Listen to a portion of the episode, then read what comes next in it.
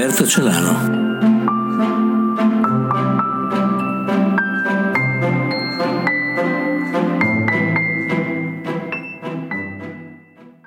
Titolo del racconto Il millennio virtuale.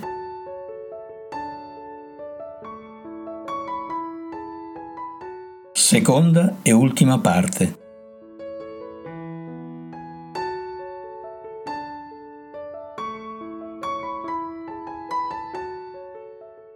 L'informatica e la telematica hanno portato molte caratteristiche del sogno, in quanto non comune, indicibile, che non vuole essere creduto, ma anche della lingua, per cui ci si accorge che non si impara, come scriveva Sant'Agostino, ma di lei ci si accorge, parlando, anzi scrivendo.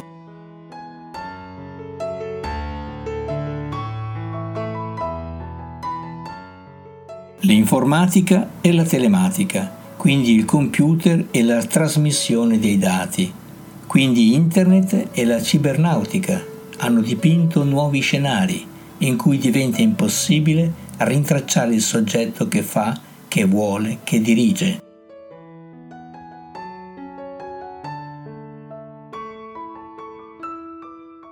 Semmai viene evidenziata l'assenza del soggetto, quasi non si riuscisse a stare nell'ambiente virtuale in altro modo, se non effetti del linguaggio, lungo il fare, senza sudditanza, soprattutto non identici a sé.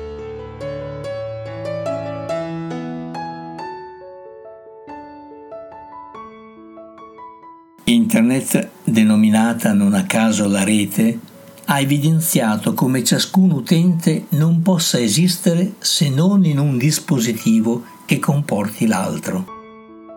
Dapprima per una esigenza di conversazione e poi per un'esigenza di altro tempo in cui accadono le cose.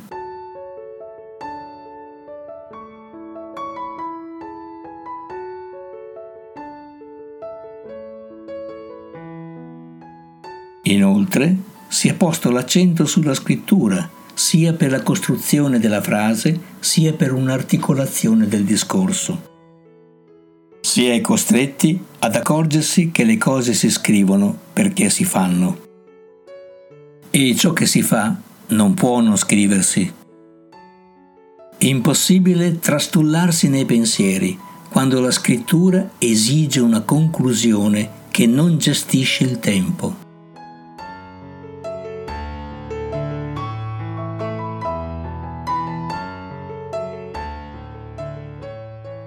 Ma queste novità tecnologiche non vanno confuse per logiche nuove.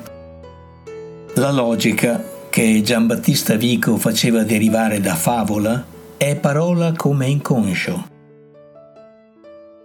Nessuna verità dagli strumenti, nessuna formazione dai mezzi.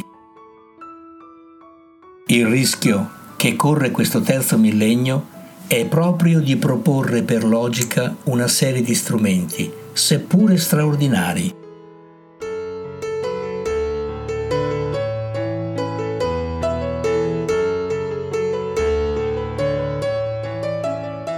Si tratta di intendere ciò che c'è di particolare e di specifico nel racconto dell'informatica e non di pensare l'informatica come panacea, status symbol e i suoi derivati, computer, modem, internet, realtà virtuale, come totem.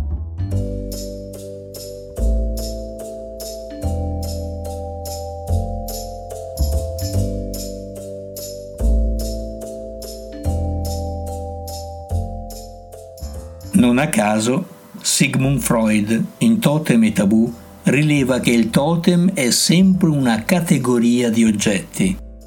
L'oggetto che proviene da un'invenzione, anche se non necessariamente, quasi sempre porta con sé le caratteristiche del totem.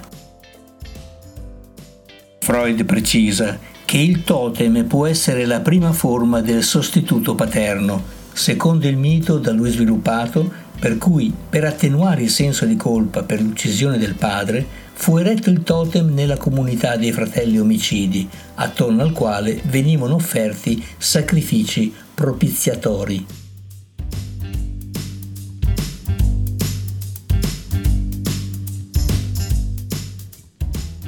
Nella comunità telematica e presso ciascun utente di computer, il rischio di possessione dello strumento quasi fossero le donne del padre che si ottengono uccidendo il padre, introduce l'aspettativa che da esso arrivino effetti magici e di potere. Ma si presenta l'altro effetto distruttivo di quel senso di colpa, che comporta la messa a morte del padre che ritorna più esigente di prima come esigenza di autorità che non può trarsi da nessun altro.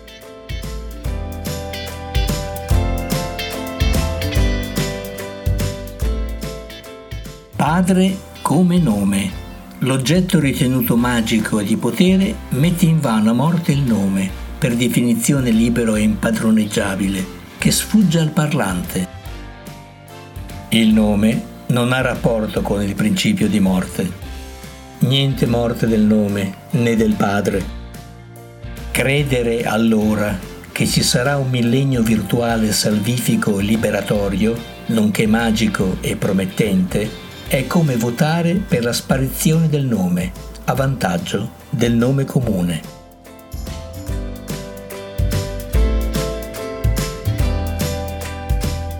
Naviganti sì, ma non intarsiati nella nave, non scolpiti negli alberi maestri, tanto parenti del totem. Machiavelli invia una mail a ciascuno dei naviganti. Niuno senza invenzione fu mai grande uomo nel mestiere suo.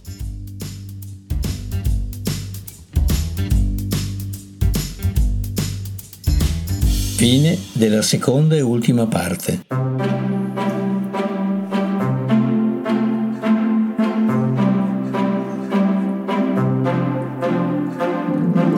I racconti di Roberto Celano.